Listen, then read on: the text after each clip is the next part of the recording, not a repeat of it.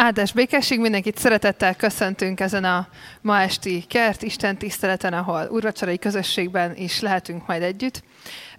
Szeretném, hogyha mai alkalmat fennállva, énekelve kezdenénk, magasztaljuk Istenünket a mindenkoron áldom az én Uramat című énekkel, és valóban énekeljük ezt így, hogy tudjuk, hogy mindenkor van okunk dicsérni Istent. thank you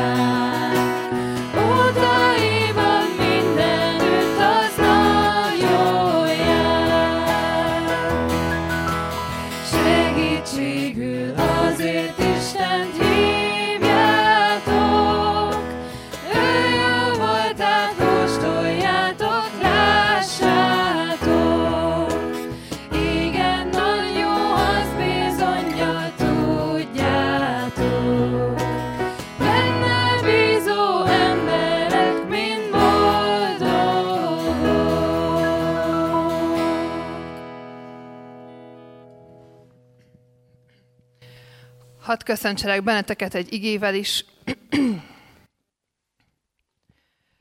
Elhagyott engem az Úr, megfeledkezett rólam az én Uram. Megfeledkezik-e csecsemőjéről az anya, nem könyörül-e méhe gyermekén, de ha ő meg is feledkeznék, én akkor sem feledkezem meg rólad. Kegyelem nékünk és békesség Istentől, ami atyánktól, és az Úr Jézus Krisztustól. Amen. Foglaljunk helyet.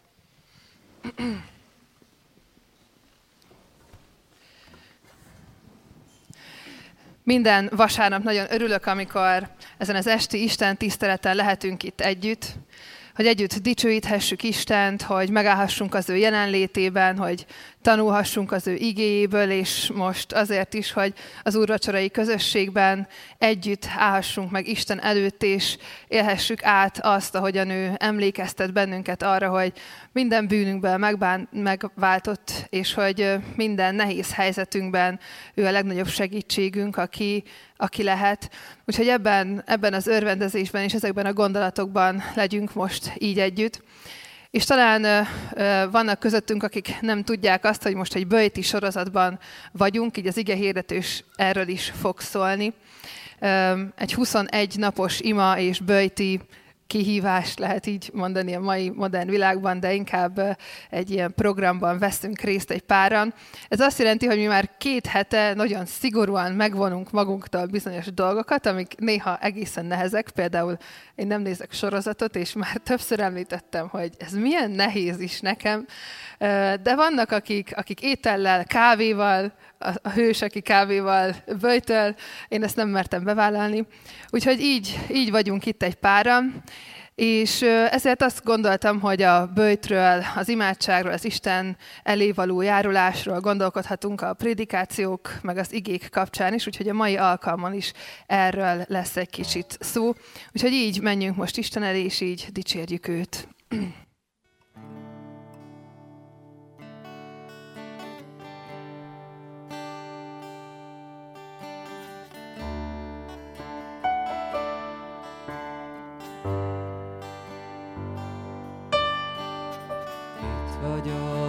most jóra hozzád szálled Tudom, sokszor hívtalak, de ma másképp szól a. Mert ma nem azt kérem, hogy adj még, nem könyörgök, figyelj rá. Csak azt mondom, hogy szeretlek a te. Szeretlek, Uram, hálám szívemből fakad, hiszen mindent látsz te bennem, hatalmad olyan nagy, szeretlek, Uram, hálám szívemből fakad, és éneklem, hogy áldott légy, Uram. Ismét téren állok tudom, hogy hallgatsz rám. Már sokszor hideg szavakat szól, kopott és halk imám. De most el kell, hogy mondjam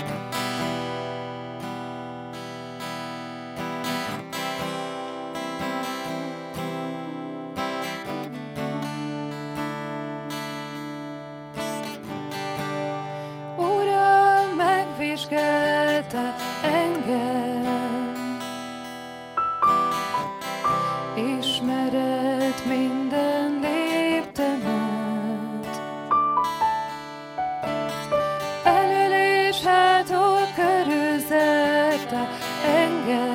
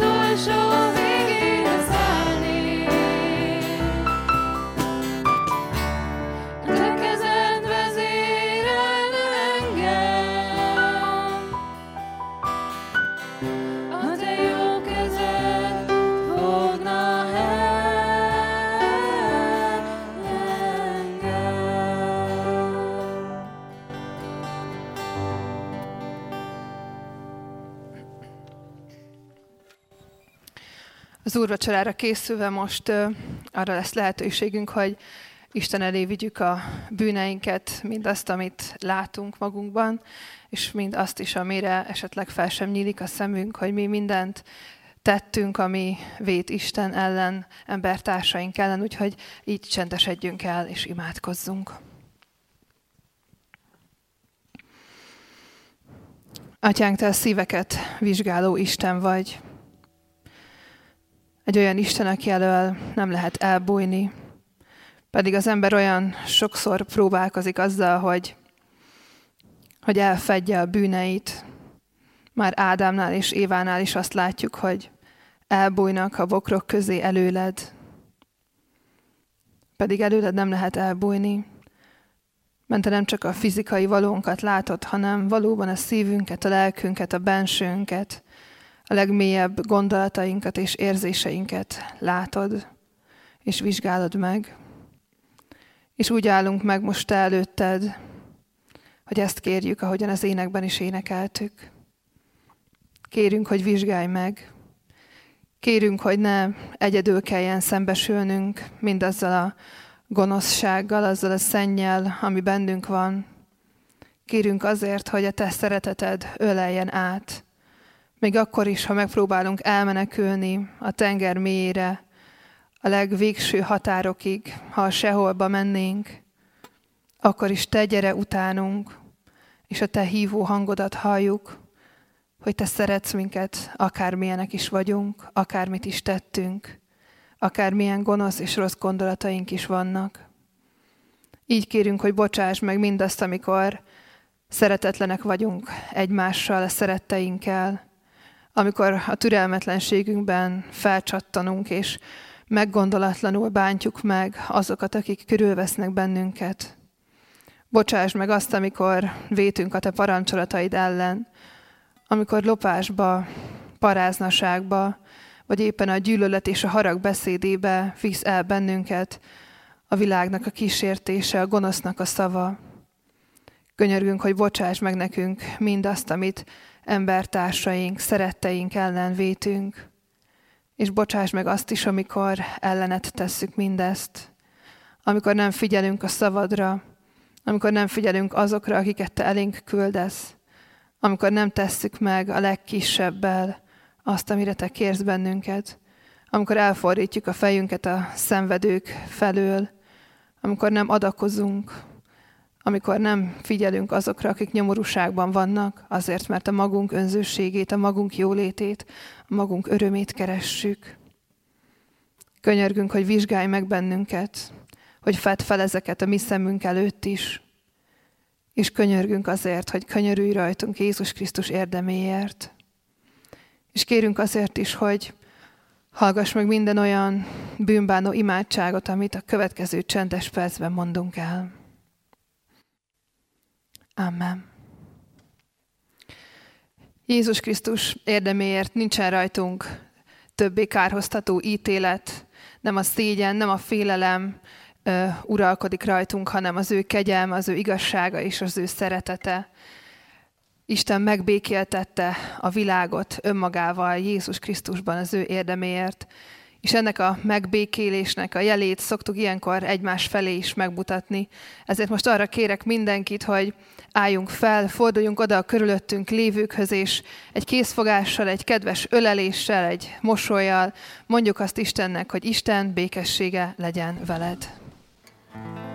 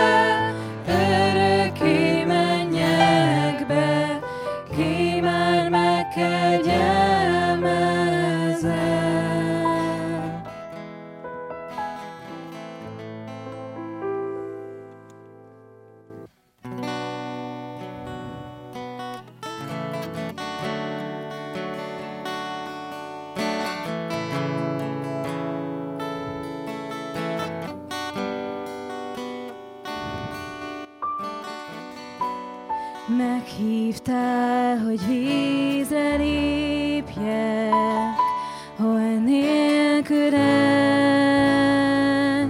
elsüllyedek.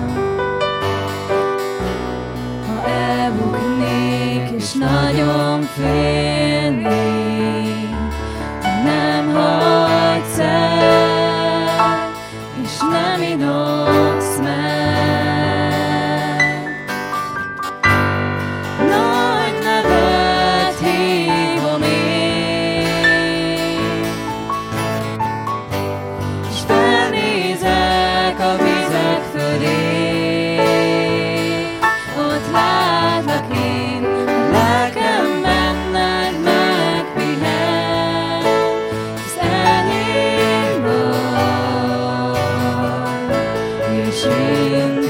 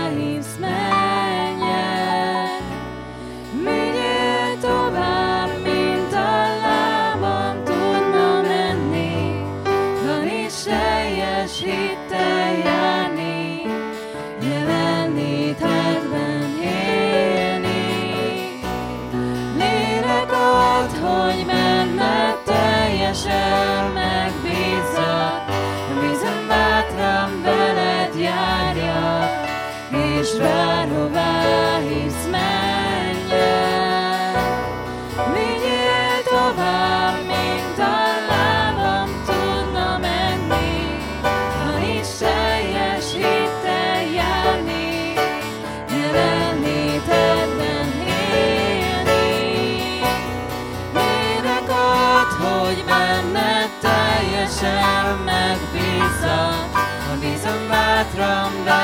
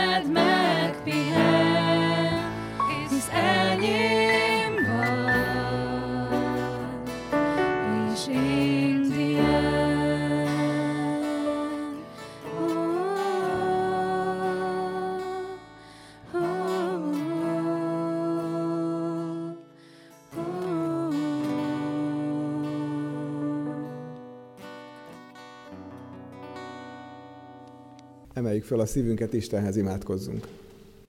Jézus, meghívtál bennünket, hogy vízre lépjünk veled, mert olyan veled járni a világban, a hétköznapokban, mintha vizen járnánk. Semmi biztos nincs a lábunk alatt, és amit biztosnak véltünk, időnként az is megmozdul és bizonytalanná válik. Urunk Jézus, köszönjük neked, hogy Te vagy a biztonság. Te vagy a biztonság a változó körülmények között, a változó emberi kapcsolataink között. Te vagy a biztonság akkor is, amikor meglepődünk azon, ahogy alakulnak a dolgaink, amikor meglepődünk azon, ahogy viszonyul hozzánk az, akitől másra számítottunk. Amikor bizonytalanná válik az, ahogyan mi reagálunk, amilyen indulatokat magunkban látunk amilyen gyengeséget magunkban észreveszünk, amilyen erőt magunkban tapasztalunk. Minden bizonytalan, minden változik. Urunk Jézus, megtanultunk ezek közt élni valahogy. De most azt szeretnénk tőled kérni, hogy arra taníts meg bennünket, hogy fölemeljük a szemünket a bizonytalanról, az eligazodásról, arról, ahogyan megtanultunk élni, hogy felemeljük a szemünket, és meglássunk téged a vizek fölött. Urunk Jézus, szeretnénk rád nézni. A jövő héten is. Kérünk téged, hadd legyünk most veled együtt. Most nem a jövő hétre akarunk gondolni, hanem rád. És erre az asztal közösségre, amiben most együtt leszünk. Jézus, kérünk, add belénk a te szent lelkedet, hogy szeressünk téged, hogy vonzódjunk hozzád, hogy vágyjunk rád. Teremts bennünket újjá. Szentlélek. Ámen. Isten igéjét a második, a Sámuel második könyvéből fogom felolvasni, a 12. részből. Ezután hazament Nátán. Az úr pedig súlyos betegséggel verte meg a gyermeket, aki Úriás, akit Úriás volt felesége szült Dávidnak. Dávid könyörgött Istenhez a gyermekért. Böjtött tartott Dávid. Amikor hazament, a földön fekve töltötte az éjszakát. Udvarának a vénei odaálltak melléje, hogy fölemeljék a földről, de ő nem engedte. Nem is evett velük semmit. A hetedik napon meghalt a gyermek. De a szolgák nem merték neki elmondani, hogy meghalt a gyermek, mert azt gondolták, hiszen amikor még élt a gyermek, és szóltunk hozzá, akkor sem hallgatott a szavunkra. Hogy mondjuk meg neki, hogy meghalt a gyermek? Még valami bajt csinál. Dávid azonban észrevette, hogy szolgái maguk között sugdolóznak, és rájött Dávid, hogy meghalt a gyermek. Megkérdezte Dávid a szolgáit. Meghalt a gyermek? Meghalt, felelték. Ekkor fölkelt Dávid a földről, és megfürdött. Megkente magát, ruhát váltott, aztán bement az úr házába, és ott leborult. Azután hazament, és kérte, hogy tegyenek eléje ételt, és evett. Akkor megkérdezték a szolgái, miért tetted ezt? Amíg élt a gyermek, bőjtöltél és sírtál. Most meg, hogy meghalt a gyermek, fölkelsz és eszel. Ő így felelt. Amíg a gyermek élt, bőtöltem és sírtam, mert azt gondoltam, ki tudja, talán megkönyörül rajtam az Úr, és életben marad a gyermek. De most, hogy meghalt, miért bőtöljek? Vissza tudom még hozni? Én megyek majd ő hozzá, de ő nem tér vissza hozzám.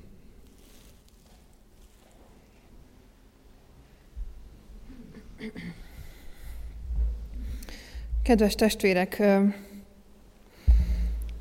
ez a mai történet, ami előttünk áll, kapcsolódik a bőjthöz, a bűnbánathoz, és számomra az egyik legmegrendítőbb történet az egész Bibliában, mert az a kiragadott rész, nem tudtuk felolvasni az egész történetet, az a kiragadott rész, ahol, ahol vagyunk itt Dávid életében, az már sok-sok megpróbáltatás, sok-sok takargatás és sok-sok rossz döntés után van. Röviden összefoglalva arról van itt szó, hogy Dávid meglátott egy hölgyet, aki megtetszett neki, behívatta magához, de kiderült, hogy férje volt ennek a hölgynek, és ez a férfi pedig hadsereg parancsnok volt, és éppen csatában voltak, és röviden összefoglalva előre küldte ezt a férfit a csatába, hogy biztosan meghalljon, azért, hogy ne derüljön ki az, hogy ez a hölgy már várandós Dávidtól. És azon a ponton vagyunk itt a történetben, amikor eljön Dávidhoz egy próféta, és elmond neki egy ilyen tanmesét, vagy egy ilyen profétikus történetet, amiben, amiben Dávid magára ismer, és, és emiatt bűnbántot tart, de addigra ez a gyermek már megszületik, és ez a Becsabé nevű hölgy már Dávidnak a felesége. És ott vagyunk a történetnek, a történetnek azon a pontján vagyunk, ahol, ahol ezt a gyermeket az Úr súlyos betegséggel sújtotta. Nagyon sok mindenről beszél ez az egész történet számunkra, mindaz, amit itt Dávid tett, mindaz, ahogyan Isten beleavatkozik ezekbe a történésekbe. De ma kettő rövid gondolatot, megpróbálom röviden, kettő rövid gondolatot szeretnék kiemelni ebből a történetből. És az első az a, a bőjthöz és a, a bűnbánathoz kapcsolódik, hogy mi az, amiért, amiért mi tudunk kitartóan imádkozni, kitartóan bőjtölni, kitartóan kopogtatni az Isten ajtaján, mi az, amiért megéri ezt tenni, és mi az, amiért olykor nem. És azzal a gondolattal szeretném kezdeni, hogy, hogy volt-e már esetleg valakivel olyan, hogy volt valamilyen sérülése, vagy éppen valamilyen lelki rosszulétben volt, és azt próbálta így takargatni mások előtt. Nekem sokszor rossz a térdem, és volt egy nyár, amikor nagyon meghúzódott az egyik szalag benne, és az orvos azt mondta, hogy jó lenne, ha mankóval járnék egy-két hónapig. Hát körülbelül otthon használtam a mankót, mert hogy annyira furának éreztem, hogy egy fiatal, életerős hölgy így mankóval járkáljon a világban, és valahogy ez a gondolat, ez az érzés jutott eszembe akkor, amikor, amikor ez a történet is arról beszél, hogy Dávid hogyan próbálta meg eltusolni azt a sok bűnt, amit ő amit ő tett, hogy, hogy ez a takargatás, ez ilyen, ez ilyen emberi ösztön bennünk. Hogyha valami eltört, ha valami rossz bennünk, hogyha valamit, valami sérülés ér bennünk, nem akarjuk, hogy azt más meglássa. Főleg, hogyha ilyen fizikai erőnlétről van szó, vagy amikor teljesítenünk kell, vagy hogy olyan közegben vagyunk, ahol egyszerűen úgy érezzük, hogy elfogadhatatlan, hogy mi ne teljesítsünk. És hát ugyanígy vagyunk, azt gondolom, hogy a, a lelki történéseinkkel. Hogy mennyire sokszor takargatjuk azt, hogyha rossz paszban vagyunk, milyen könnyen mondjuk azt egy olyan hogy vagy kérdésre, amit csak úgy feltesznek nekünk, hogy jól vagyok, minden rendben, miközben belül pedig sír a lelkünk, és éppen összeomolni látszik az életünk, és még inkább így vagyunk azt hiszem azzal, hogyha hogyha valamilyen bűnt, valamilyen rosszat követtünk el, azt semmiféleképpen nem, nem akarjuk Isten elé vinni, és, és még, még nem, hogy Isten elé, de még mások elé sem. Nem tudjuk azt megvallani, nem tudjuk beismerni, sokszor még azt hiszem önmagunknak sem. És ez a Biblia első lapjaitól kezdve az emberiséggel van, amikor Ádám és Éva elbújtak, megpróbáltak elbújni, nem sikerült nekik, megpróbáltak elbújni az Isten elől a, a bokrok közé, de az Úristen megtalálta őket, és kérdőre is mondta őket, hogy hát hogy van az, hogy ettetek erről a fáról. És hát Dávid is e, így van ebben a történetben, ebben a történet folyamban, hogy ő megpróbálta elfedni a bűnét még egy bűnnel, azt, hogy elcsábította ezt a hölgyet, azt azzal, hogy megölte a férjét, és utána fokozódik ez a történet.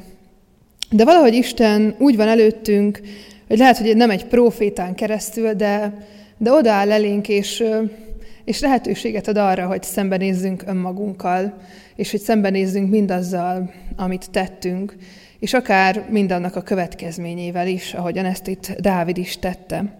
És itt szeretnék a bőjtről, az imádságról, és arról ejteni egy pár szót, hogy mi az, amikor, amikor érdemes úgy igazán leborulni Isten elé, mik azok a pontok az életünkben, amikor, amikor már nem tudjuk tovább takargatni azt, ami bennünk van, hogy mik azok a pontok, amikor Isten odalép hozzánk, és, és azt mondja, hogy most meg kell állnod előttem, és én megvizsgállak, és ezt ki kell bírnod, de én itt vagyok, és tartalak. Nagy kérdése itt ezeknek a szolgáknak, akik Dávidot körülvették, hogy, hogy miért addig böjtölt, amíg a gyermek beteg volt. És hát azt gondolom, hogy az Isten könyörületével az utolsó pillanatig és minden pillanatban számolnunk kell, és számolnunk lehet. Minden olyan pillanatban is, amikor mi a legelvetettebbnek gondoljuk magunkat, és amikor még csak nem is merünk az Isten elé menni, mert már, mert már annyira feltornyosult a, a bűn halom, a rossz érzés halom az életünkben, az Istennek a könyörülete az akkor is ott van, és ez az, amit jelképez az úrvacsora is, amiben, aminek a közösségében ma együtt leszünk. Az Isten könyörületével az utolsó pillanatig számolni lehet, de Isten ítélete ellen lázadni, miatta panaszkodni, viszont nem érdemes. És azzal adunk Istennek dicsőséget, hogyha megvalljuk, igazságosak és igazak a te utódaid, a szentek, ó király. Istennek a könyörülete mindig ott van előttünk, és olykor nehéz elé menni, és megvallanunk azt, ami bennünk van, de hogyha felhívja rá a figyelmünket, amikor szembesülünk azzal, hogy milyenek is vagyunk, hogy milyen rossz dolgokat, milyen bűnt követtünk el, akkor sokszor az embernek a reakció ez a menekülés, Például az, hogy nem veszünk részt az úrvacsorai közösségben, vagy az, hogy nem imádkozunk, bezárjuk magunkat még Isten előtt is, nem veszünk részt a gyülekezeti közösségben, elmaradozunk az alkalmakról, pedig az Isten nem erre hív bennünket, és ebben a történetben is ezt, ezt mutatja meg számunkra. Mert vannak olyan esetek, és különösen azok az esetek, amikor önmagunkkal szembesülünk, amikor igazán megéri téldre ereszkedni, téldre hullani, és úgy megállni Isten előtt, hogy nagyon intenzíven könyörgünk érte, és ilyen a bőjt és az imádságnak a lehetősége is. Van egy történet az Új Szövetségben is, Máté evangéliumában, amikor tanítványok próbálnak meg kiűzni egy, egy ilyen rossz szellemet egy gyermekből, és és oda mennek ezek az emberek Jézushoz, mert a tanítványoknak nem sikerült, és akkor azt mondja az, az ige, akkor a tanítványok külön oda mentek Jézushoz, és megkérdezték, mi miért nem tudtuk kiűzni? Ő így válaszolt, kis hitűségetek miatt. Bizony mondom nektek, ha akkora hitetek volna, mint egy mustármag, és azt mondanátok ennek a hegynek, menj innen oda, akkor oda menne, és semmi sem volna nektek lehetetlen. De ez a fajta pedig nem távozik el, csak imádságra és böjtölésre. Azt mondja Jézus Krisztus, hogy vannak olyan pillanatok az életünkben, amikor, amikor már csak az ima és a bőjt segít. És lehet, hogy voltunk már ennyire mélyen az életünkben, voltak olyan megtapasztalásaink, amikor éreztük és láttuk, hogy itt emberi erő már nem segíthet, mert annyira fölénk tornyosul az életnek a hulláma, annyira körülvesznek bennünket a, rossz és negatív dolgok, azt se tudjuk, hogy merre menjünk, hogy merre tart az életünk, és ugyanezt persze megélhetjük lelkileg úgy, hogy körülöttünk minden rendben van, hogy nem tudjuk, hogy kik vagyunk, hogy mik vagyunk, hogy miután kéne mennünk, hogy mi felé kellene fordulnunk. És talán ilyenkor még hitetlenül is az ember őszintén összekulcsolja a kezét, és azt mondja, hogy itt már csak valami természet feletti segíthet. Itt már csak az Isten segíthet, ha egyáltalán létezik. Itt már csak az ő könyörülete, az ő közbevágása, az ő közbeszólása az, ami igazán enyhítést adhat a mi nehéz helyzetünkre. És nagyon sok ilyen eset van az életünkben, és azt gondolom, hogy az úrvacsorának a, a megéléséhez is valahol hozzá tartozik ez a fajta önvizsgálat, ami a bőjtben is benne rejtőzik. Mert nem csak azért böjtölhetünk, vagy imádkozhatunk, vagy kérhetjük Istent újra és újra, újra, amit mi szeretnénk, amit mi kitaláltunk bizonyos célokért, hanem tehetjük ezt úgy is, hogy önmagunkat vizsgáljuk eközben. A református egyháznak is vannak olyan régi hagyományai, hogy az úrvacsora előtt nem közös istentiszteleti alkalmakat tartottak, hanem a gyülekezetben böjtöt hirdettek, és három napig böjtöltek, és így tartott mindenki otthon önvizsgálatot, és utána így álltak oda az úrasztalához, hogy, vegyék az úr, hogy részt vegyenek az úrvacsorai közösségben. És Dávid, ahogyan Nátán szembesíti az ő bűnével, ő is arra jön rá, hogy meg kell állni az Isten előtt. Hogy itt már nincsen emberi segítség is, és az igazság az, hogy ő nem arra jön rá, hogy ezért a gyermekért, ezért a bizonyos célért akar bőjtölni. Persze fontos számára az a gyermek, hiszen a gyermeke volt, és szerette volna, hogyha életbe marad, és ha Isten leveszi róla ezt a betegséget. De a valódi ok az az, hogy meglátta, hogy ő mennyire bűnös, hogy milyen, milyen eszméletlen dolgokat tett, hogy elvette valakinek az életét azért, hogy egy nő az övé legyen. Gondoljunk bele ebbe a mai világba, hogy mi lenne egy ilyen helyzetben, hogyan néznénk arra az emberre, aki megölné valakinek a férjét azért, hogy az a nő az övé legyen. És itt pedig erről van szó, és Dávidról, aki a Zsoltárokat írta, akitől annyi mindent tanultunk, aki az Isten kedve szerint való király volt, akit Isten kedvelt és kiválasztott arra, hogy Izrael vezetője legyen. És ő maga egyedül nem is tudott volna szembesülni ezzel a, ezzel a tettével. Ő megpróbálta eltusolni ezt az egész ügyet, és az Isten profétája, az Isten szava által felhívja rá a figyelmet, hogy itt van valami, amiben ő bűnös, amiben ő vétkes, és amit Isten elé kell vinnie, és önvizsgálatot kell tartani, tartania. Dávid nem azért böjtöl, hogy a gyermek megmeneküljön, hanem azért böjtöl, hogy Isten megbocsásson neki. És annak lehet következménye, és várja is ezt a következményt, hogy ez a gyermek meg, megmeneküljön. De mégsem ez az elsődleges szempont, hanem van egy mélyebb, egy valamilyen nagyon mély lelki szempont, az önvizsgálatnak a szempontja. Meddig, meddig érdemes magunkat sanyargatni, meddig érdemes kopogtatni az Istennek az ajtaján, meddig érdemes kérni és kérni újra és újra ezeket a bizonyos dolgokat az életünkben, amik olyan sokfélék lehetnek mindannyiunknál. Vannak olyan bizonyos szomorú helyzetek, amikor nagyon egyértelmű a vége annak, hogy, hogy itt Isten most máshogy döntött. Biztosan vannak közöttünk olyanok, akik imádkoztunk már valakiért, vagy valamiért, esetleg valakiért, aki betegségben volt, és Isten úgy döntött, hogy minden imádságunk ellenére mégis magához hívja azt az embert. És biztosan vagyunk úgy is, hogy akár kisebb dolgokban, az életünkben szerettünk volna valamit elérni, imádkoztunk, imádkoztunk, és a válasz nem volt. Meddig érdemes ezeket az imádságokat, ezt az Istennel töltött időt, ezt a, ezt a könyörgést, közbenjárást folytatni?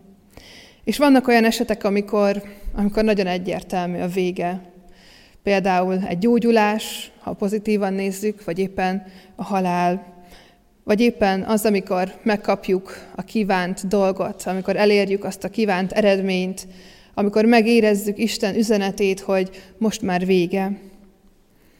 És van olyan, amikor nem tudjuk, hogy meddig kell még zörgetnünk Isten ajtaján. Vannak olyanok, amikor ezek a kérdéseink befelé irányulnak a saját életünkre, mikor veszed már el Istenem a fájdalmat, mikor tudok már végre megbocsátani, Mikor tudok már úgy a szemébe nézni, hogy ne azt jusson eszembe, amit velem tett. Mikor tudok már túl lépni bizonyos eseteken. Mikor nem fogom már azt érezni, amit érzek, és nem szeretném érezni. Mikor élhetek úgy, hogy teljes vagyok, hogy egész vagyok. Mikor gyógyítod már be azt a sebet, ami a lelkemen tátong, és annyiszor vittem már eléd, Istenem.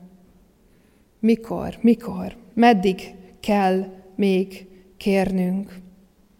És vannak olyan esetek, amikor kifelé irányulnak ezek a kérések, a szolgálat felé, mások felé, a közbenjárás. Minden Isten tisztelet alkalmával imádkozunk azért, hogy az egész városunk megtérjen, és ki tudja, hány száz éve teszik ezt, nem csak református, hanem katolikus testvéreink is, és minden más felekezet is, és mégsem látjuk azt, hogy mindenki Krisztushoz fordulna ebben a városban. Meddig kell ezt tennünk? Illetve mi van akkor, ha Isten nemet mond? Az életünkben azt hiszem, hogy a legnehezebb pontok azok, amikor azzal találkozunk, hogy mintha az imádságaink visszapattannának a plafonról, mintha Isten direkt elfordítaná az arcát, amikor mi kérjük őt valamire, mintha Isten nem azt akarná tenni, amit mi szeretnénk. És azt hiszem, hogy ebben a gondolatban tudjuk megragadni ennek a lényegét. Hogy az élet nem rólunk szól, és nem arról szól, hogy mi mit szeretnénk, hogy mi mit akarunk, hogy mi hova szeretnénk előrébb jutni, vagy hogyan gondoljuk azt, hogy mi jobban tudnánk teljesíteni az életben, ha valamilyen lelki sérülésünk, vagy fájdalmunk elmúlna. Az élet nem rólunk szól. Nem tudom, hogy miért mond Isten nemet. Én nem tudom ezt megmondani egyikünknek sem. Nem tudom, hogy miért van annyi ima, amiről azt gondoljuk, hogy nem hallgattatott meg. Mert éppen az nem történt meg, mert éppen az a szerettünk elhunyt, mert éppen nem úgy történtek a dolgok, ahogyan mi kitaláltuk. Erre én nem tudok válaszolni, és az is lehet, hogy az egész életünket úgy éljük le, hogy ezek a kérdések bennünk maradnak. De azért van ez, mert az Isten egy szuverén úr, egy olyan úr, aki a maga rendeltetése és a maga gondolata szerint irányítja a világot. És a mi feladatunk az az, hogy ezt a gondolkodást keressük, és ezt vegyük át. És a bőjt, és az imádság, az ima harcok, az, amikor egyre több és több időt szentelünk arra, hogy Istennel vagyunk, az úrvacsorai közösség is, mindez erre tanít, hogy az Isten szemüvegén keresztül kezdjük el látni a világot, az életet, a saját életünket, mindazt, ami benne történik, és azokat a nemeket, amiket olykor Isten mond. Van, amikor vége van bizonyos imádságos szakaszoknak, van, amikor valamit örökké hordoznunk kell magunkkal, van, amikor megfáradunk, de egy-egy úgy újra és újra elénk jön. Azt hiszem, hogy Dávidnak az esete Dávidnak a története arra buzdít és bátorít bennünket, hogy az Isten könyörületének soha sincsen vége. És hogy Istent kérni, az ő ajtaján zörgetni mindig, mindenért lehet. De mindig legyen ott bennünk az a gondolat, hogy ez az egész nem rólunk szól, és nem arról, hogy a mi életünkben mi történik, hanem arról, hogy Isten mit akar tenni a mi életünkben, és hogyan akarja megmutatni magát. És ennek a jele és pecsétje az úrvacsora is, ami azt hiszem, hogy az egyik legnehezebben elfogadható emberi logikával a történetek között a Bibliában, hogy az Isten az egyszülött fiát feláldozta értünk. Feláldozta azért, hogy nekünk örök életünk lehessen. Feláldozta azért, hogy azok a nemek elviselhetőbbek legyenek. Feláldozta azért, hogy tudjunk hozzá menni, hogy tudjunk zörgetni azon az ajtón, hogy tudjunk könyörögni, és hogy megtapasztaljuk Istennek a könyörületét. És arra hívok most mindenkit, hogy ebben a lelkületben legyünk az úrvacsorai közösséggel is, hogy tartsunk önvizsgálatot, hogy mi az, amiben mi a saját akaratunkat keressük, mi az, amiben mi csak azért kérjük Istent, hogy mi kicsit jobban érezzük magunkat, mik azok az elfedett, vagy éppen meg, meg, elfedni megpróbált bűneink, amiket nem is merünk talán Isten elé vinni. Úgy álljunk meg ma ebben a közösségben, hogy tudjuk azt, hogy Isten a legjobbat akarja nekünk, hogy Isten ott van az életünkben még akkor is, amikor talán nemeket kapunk tőle. Amen. Halljátok meg, testvéreim, miként szerezte a mi Urunk Jézus Krisztus az Úri Szent Vacsorát. Megírta ezt az első három evangélista, de legteljesebben Pálapostól a korintusbeli gyülekezetnek írott első levele, 11. részének 23. és következő verseiben a következőképpen. Mert én az Úrtól vettem, amit át is adtam nektek, hogy az Úr Jézus azon az éjszakán, amelyen elárultatott, vette a kenyeret, és hálát adva megtörte, és ezt mondta, vegyétek, egyétek, ez az én testem, amely ti érettetek, megtöretik, ezt cselekedjétek az én emlékezetemre. Hasonlóképpen vette a poharat is, miután vacsoráltak, és ezt mondta, e pohár, am az új szövetség az én vérem által. Ezt cselekedjétek valamennyiszer, isszátok az én emlékezetemre. Mert valamennyiszer eszitek-e kenyeret és isszátok-e poharat, az Úrnak halálát hirdessétek, amíg eljön. Megvallottuk bűneinket, imádságban, énekszóban is. Most fennállva valljuk meg hitünket, mondjuk el együtt, közösen az egyetemes keresztény egyház hitvallását. Hiszek egy Istenben, mindenható atyában, mennek és földnek teremtőjében, és Jézus Krisztusban, az ő egyszülött fiában, a mi Urunkban, aki fogantatott Szentlélektől, született Szűz Máriától, szenvedett Poncius Pilátus alatt, megfeszítették és meghalt és eltemették. Alászállt a poklokra, harmadnapon feltámadt a halottak közül, fölment a mennybe, ott ül a mindenható Atya Isten jobbján, onnan jön el ítélni élőket és holtakat. Hiszek szent lélekben, hiszem az egyetemes Anya Szent Egyházat, a szentek közösségét, a bűnök bocsánatát, a test feltámadását és az örök életet. Amen.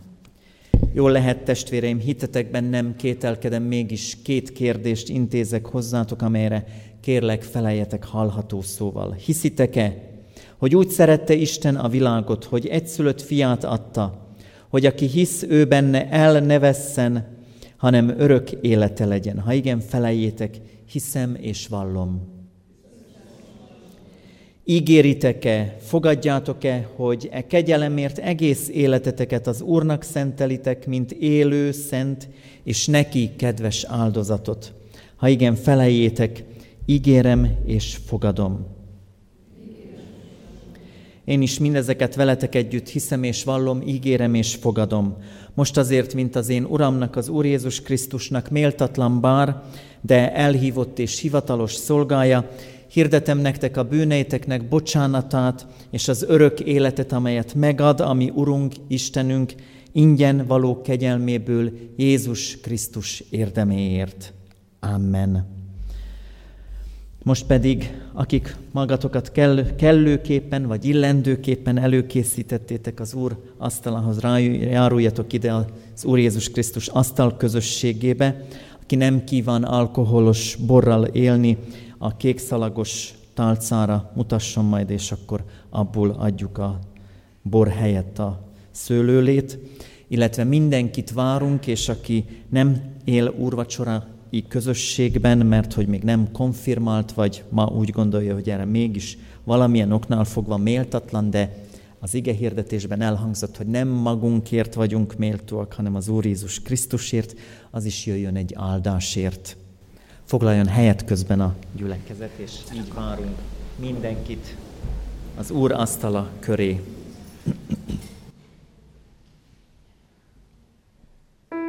Tíz-tizenöt főt várunk.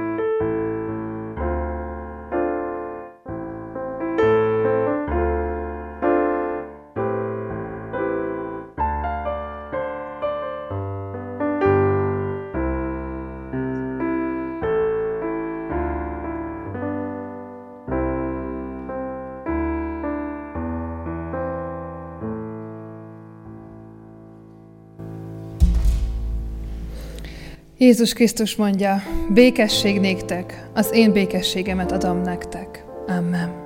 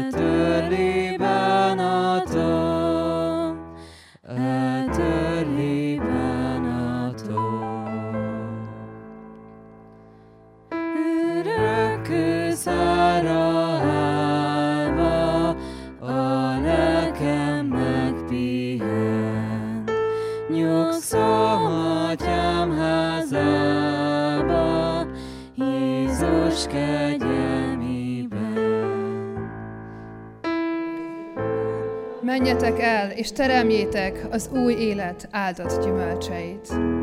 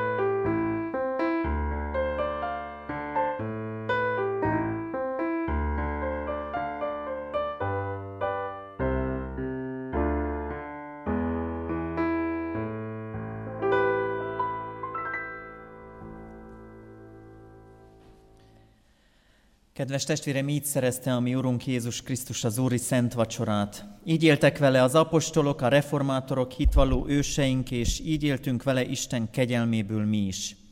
Mielőtt elbocsátanánk, kérünk és intünk titeket, hogy Isten szerelmét hiába valóvá ne tegyétek. Ne uralkodjék többé bennetek a bűn, sőt viseljétek magatokat keresztjéni hivatásotokhoz méltóan, hogy semmi titeket meg ne foszthasson Istennek ama szeretetétől, amelyet kijelentett és megbizonyította Jézus Krisztusban. Legyetek, mint az ő szentje és szerettei könyörületesek. Öltözzétek fel a jóságot, alázatosságot, szelítséget, béketűrést. Szenvedjétek el egymást, és ha egymásra valami panaszotok van, bocsássatok meg egymásnak, amint Jézus is megbocsátott nektek. Az Istennek békessége uralkodjék a ti szívetekben, amelyre hivattatok is egy testben. Amen. Mielőtt hazatérnénk hajlékainkba, emeljük fel szívünket, és adjunk hálát Istennek, imádkozzunk. Menje, édesatyánk, hálával köszönjük neked az urvacsorai közösséget, az igét, amelyel erősítesz bennünket, és ennek látható jegyeit, amikkel szintén a mi hitünket akarod erősíteni. Köszönjük Istenünk, hogy Te szuverén Isten vagy, hogy neked terved van velünk, és Te ragaszkodsz ahhoz a tervhez velünk kapcsolatban, amit elhatároztál, mi velünk kapcsolatban, és Te úgy határoztál, Urunk, hogy Te megváltasz bennünket, gyermekeiddé fogadsz, úgy tekintesz ránk, hogy bár számtalan vétkünk van, számtalan módon térünk el a Te akaratod és szándékodtól, Te mégis magadhoz ölelsz bennünket Jézus Krisztus által atyánkként. Köszönjük neked, Urunk, ezt a hatalmas szeretetet és ezt a hatalmas kegyelmet. Köszönjük neked, hogy elét tárhatjuk így életünk apró és nagyobb bajait, elét hozhatjuk családjainkat, szeretteinket, hivatásunkat, elét hozhatjuk kérdéseinket, elét tárhatjuk csalódottságunkat, elégedetlenségünket, és hálával mondhatjuk, Urunk, hogy Te mégis mindig a Te akaratodhoz hűen ott vagy az életünkben. Adorunk, hogy így ismerjünk föl Téged napról napra, jelenlévőként, megtartóként, életünk áldásaként. Kérünk Istenünk a gyászolókért, akik a gyászterhét viselik. Kérünk a betegeinkért, légy az ő megerősítőjük, gyógyulásukban a reménység ura, betegségükben megtartó erő.